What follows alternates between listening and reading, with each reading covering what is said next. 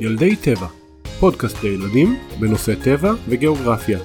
כתב ומספר עמרי גלבר.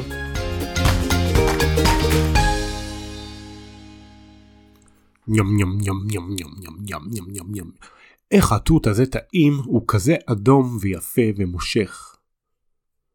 רגע, אבל למה? למה התותים האלה כל כך טעימים ואדומים ובולטים? זה כאילו שהם עושים הכל בשביל שנאכל אותם. וזה בעצם כל הרעיון. זה הכל מזימה אחת גדולה. הם פשוט רוצים שנאכל אותם, וככה נפיץ את הזרעים שלהם ונעזור להם להתרבות. אז בזה שאנחנו אוכלים אותם, אנחנו בעצם עוזרים להם להמשיך להתקיים. אה, ואם זה המצב, אני חושב שאני אוכל עוד כמה תותים פה. יום יום יום יום. היי hey, ילדים, מה שלומכם? היום נכיר את הטריקים שבהם משתמשים הצמחים בשביל להפיץ, כלומר לפזר, את הזרעים שלהם ולהתרבות, ונשמע על התחרות שהתרחשה בין אפונה בר, חבצלת החוף, עץ התות והסביון. לפני זה נתחיל בלהבין קצת את מחזור חיי הצמח, ונבין איך נוצר העץ או השיח שיוצר עץ רעב.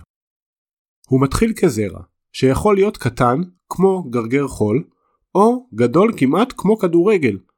אתם מכירים את פרי הקוקוס למשל? הזרע נטמן באדמה, ועם קצת מים, חום ואהבה, הצמח שלנו נובט.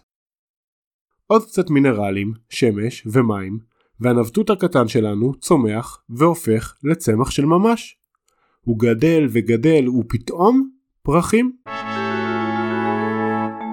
עכשיו, פרחים זה יפה, אבל הסיפור שלנו מעניין יותר איך נוצרים הזרעים. אז לרוב הצמחים יש פרחים. הפרחים מייצרים את הזרעים, אבל כדי לייצר זרעים, הפרחים צריכים האבקה. חלק מהצמחים מאביקים את עצמם, וחלקם מאובקים על ידי ניחושים? רוצים רמז? הנה רמז. כמובן על ידי דבורים. אבל לא רק, גם חרקים נוספים כמו פרפרים ואפילו נמלים מאביקים פרחים. לאחר שאבקה מפרח אחד הגיעה לפרח אחר מאותו המין, נוצרת הפריה. בפרח שהופרה מתפתח פרי, שיכול להכיל זרע בודד, כמו למשל באבוקדו. לעומת זאת, אתם אה, זוכרים את התות שאכלתי בתחילת הפרק? היו בו בערך 200 זרעים. טוב, אז הבנו איך הזרע נוצר. מה עכשיו? אז הצמחים, כמו כל דבר חי, רוצים להמשיך לחיות ולהתרבות. אם כל הזרעים ייפלו כולם ביחד, באותו מקום, הם יצטרכו לריב אחד עם השני. לריב על השמש, על האדמה וגם על המים. אם יש לכם אחים או אחיות, אתם בטח יכולים לדמיין מריבה שכזאת. לכן, צמח שיצליח להפיץ את הזרעים שלו הכי רחוק שניתן, יצליח יותר. ופה מתחיל גם הסיפור שלנו.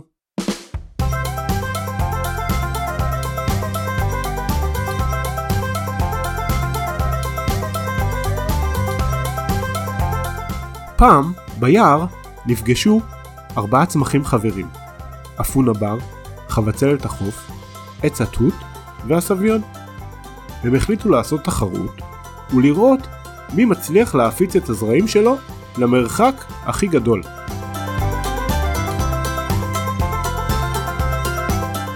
אפונה בר אמר, אני, אני הצמח הכי חזק, ולכן אני אנצח.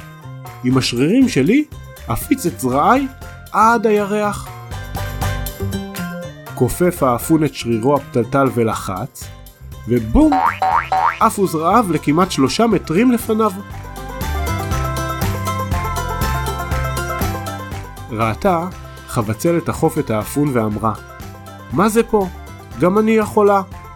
אני רוצה להפיץ את זרעי רחוק מכולם. אשלח את זרעי דרך הים. ובאמת, הזרעים של החבצלת צפו להם בים, ונדדו, ונבטו בחופים סביב כל הים התיכון. עץ התות שמע על המתרחש והחליט שגם את זרעיו צריך להפיץ. חשב וחשב, מי לעזרתי ייחלץ? אולי תהיה זו הציפור שעל צמרת העץ? את זרעי אחביא בפירותיי המתוקים, תאכל הציפור ותפיץ אותי למרחקים. ובלילה הטלפים יפיצו אותי. רעיון נהדר, אני כזה יצירתי. ואז בא הסביון ואמר, חברים, אני הכי קטן מכולם. איך אני אמור לנצח? את הזרעים שלי אני רוצה להפיץ בכל עולם הצומח. אבל איך אצליח לעלות את ההר? עם מה אצליח לחצות ים ומדבר? והנה משב הגיע, הוא פרה את זרעיו עד לשמיים. ואז הגיע החורף ונתן קצת מים. ובאביב הוא שאל את כולם אם יצא טוב, וסיפרו לו בגאווה שכל העולם נצבע בצהוב.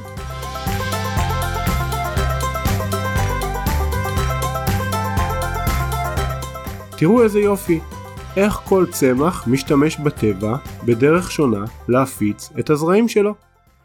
בואו נבין את זה קצת יותר.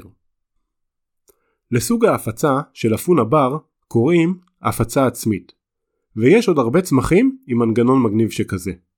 למשל, ירוקת החמור. ואני אספר לכם. פעם, לא מזמן, ראיתי צמח ענק של ירוקת החמור.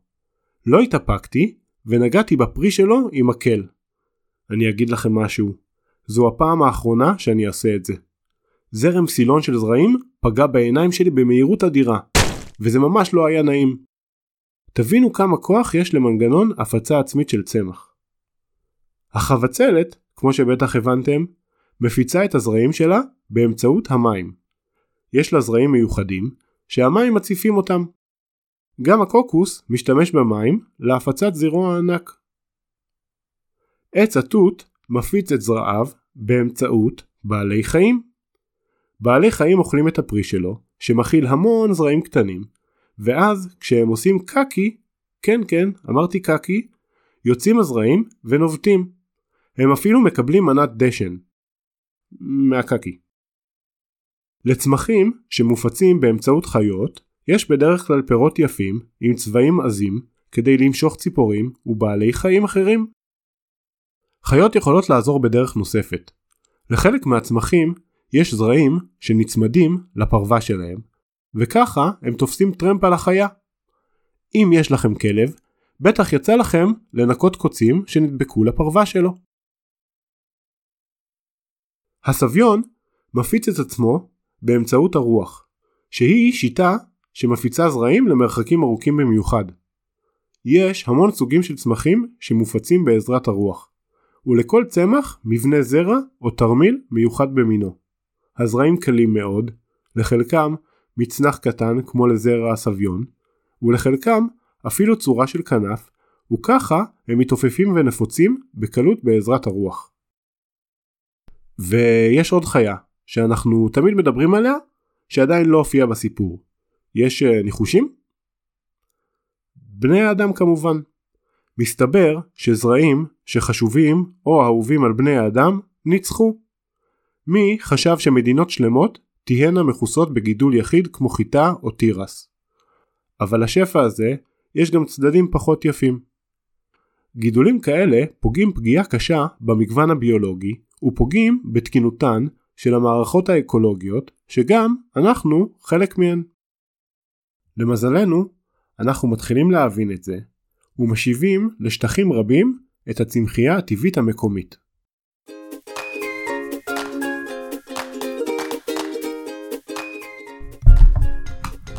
תודה שהקשבתם עד כאן. אני הייתי ועודני עמרי גלבר, וזה היה עוד פרק של ילדי טבע, פודקאסט לילדים בנושא טבע וגיאוגרפיה. ילדים, אני ממש מקווה שנהנתם ולמדתם מלא.